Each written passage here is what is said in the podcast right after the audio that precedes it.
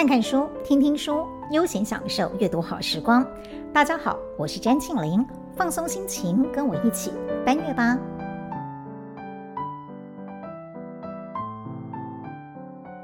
这一节的翻阅吧，要跟大家分享一本有趣、好看、轻松，同时又能够让你收获饱满的好书《书店的逆袭》。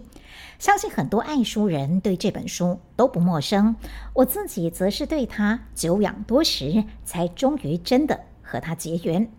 说起来，这还得感谢独角兽计划的创办人李慧珍，因为她让我对这本书产生了更大的好奇，很想知道到底一本书是怎么样影响到一个人的呢？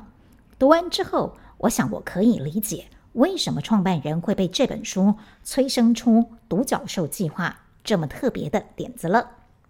虽然书名叫做《书店的逆袭》，但是作者原来并不是开书店的人，算是半路出家吧。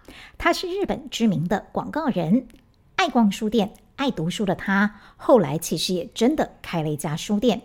而广告鬼才开书店，就硬是要跟别人不一样，人家卖咖啡。他就卖啤酒，而且他的书店店员真的是得身兼两种才能，才能满足这家店顾客的需求。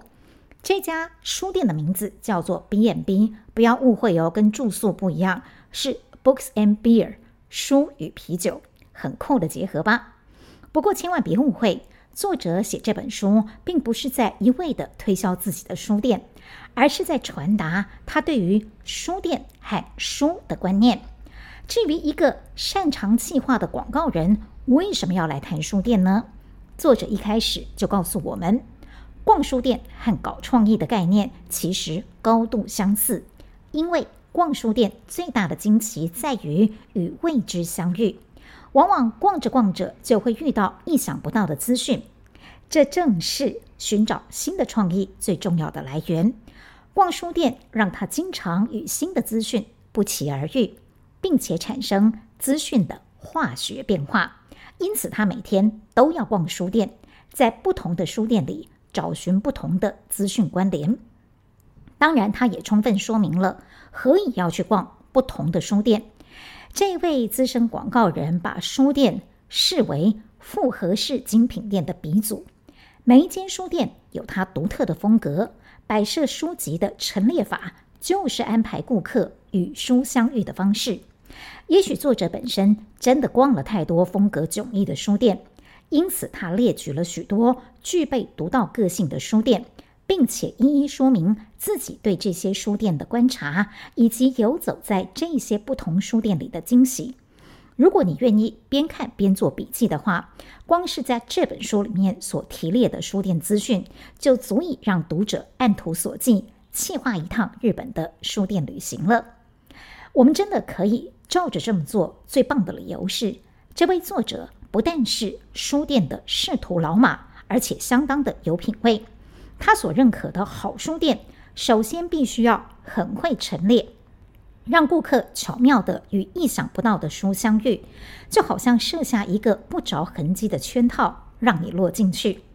其次，好书店有个性，但是不应该过于风格偏颇。也就是说，必须要让顾客觉得容易亲近，同时既要满足个别人的需求，还要能够刺激顾客新的需求。因此，作者心目当中的好书店，绝非我们习以为常的只以主题和作者的名字粗略分类的那种陈设，而是必须采取关联性书架的陈设方式，宛如一场书的精心策展，让你先从熟悉的开始映入眼帘，然后不小心就跳到本来没锁定，后来却很受到吸引的书里面去。听到这儿，发现了吗？原来好书店的陈列学问跟我们常去的某些商场店铺是一样的。本来没有想要买的东西，因为一个转角看到了，或者是它摆放在收银台旁边，我们就脑波很弱，顺手加购了。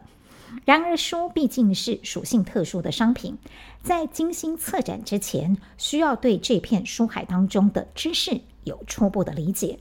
这也正是好书店之所以难能可贵的地方。以他自己开设的书店来说，就是采取让很多人共同策展的方式，用不同的脑袋瓜，使得书架永远有机会展现新意，不会流于某个个人的主观意识里。就算是每天上门的顾客，也能够在相同的一个书架上感受到不同的多元变换。讲了这么多好书店的条件，对于像你我这样逛书店的人，意义在哪儿呢？最大的意义就在于，我们可以借由这些书店经营者的专业，在一家书店或一列书架上与世界相遇。作者完全不否定网络时代在线上买书的便利性。当我们有特定的标的，一键按下，宅配到府，确实快速又方便。但是这是属于已经知道自己要什么的作为，有的时候。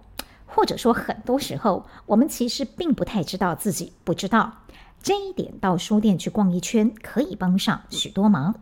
我们可能受到书店的影响，去买下一本原本不打算买的书；也可能逛书店的时候，本来并不想买书，但是走进书店，看到某本书，才无意间发现了自己的欲望。哦，原来我以前就想看，只是自己没发现而已。在这里，作为广告人的作者很巧妙地用将欲望文字化来区分网络书店和实体书店。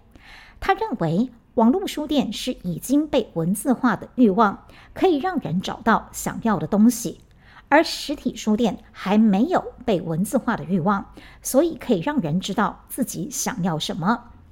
尽管两者各有千秋，不过对于一个经常需要提出新计划的广告创意人来说，无疑的实体书店里的意外偶遇更能够带给他脑力激荡和求知欲。这就是书架最有趣的地方。说到欲望，这位有才的作者告诉我们，其实广告的本质正是在回应人们的欲望。好的企划者是发现人们新欲望的专家，这也呼应了前面提到的。作者认为，书店和广告是很相像的东西，都需要往未知领域去发现、探索、延伸触角，让自己的世界不断扩大，将原本不那么明朗的欲望文字化。而我们并没有办法透过网络来搜寻欲望。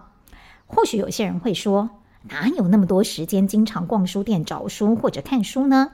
直接找立刻有效的资讯，不是看起来比较有效率吗？作者对此也提出了很具有说服力的看法。简单讲就是，你以为没有用的不一定没有用，你现在觉得有用的，将来也未必实用。听起来很像绕口令，但是我个人高度赞同。开拓视野不见得是为了一定要有用，而有些当初被认为没有用的研究，后来可是彻底的改变了我们生活的世界呢。我很喜欢这位作者岛浩一郎说的：“要拓展自己的世界观，需要的其实是放下自我。”他的书也开启了我们对书店新的认识与想象。他说：“将意想不到的资讯组合在一起，最适合的地方就是书店。同样的，广告创意就是将不同元素组合在一起的创新能力。它能够提炼出两者的共通之处，并且做出这么适切的连结，进而带出阅读对人生的重要性，是不是真的很高明呢？”谢谢聆听，希望你有空也去看看这本很有意思的《书店的逆袭》。欢迎在下方留言区或翻阅爸的脸书粉丝专页留下你的感想哦，我们下次见。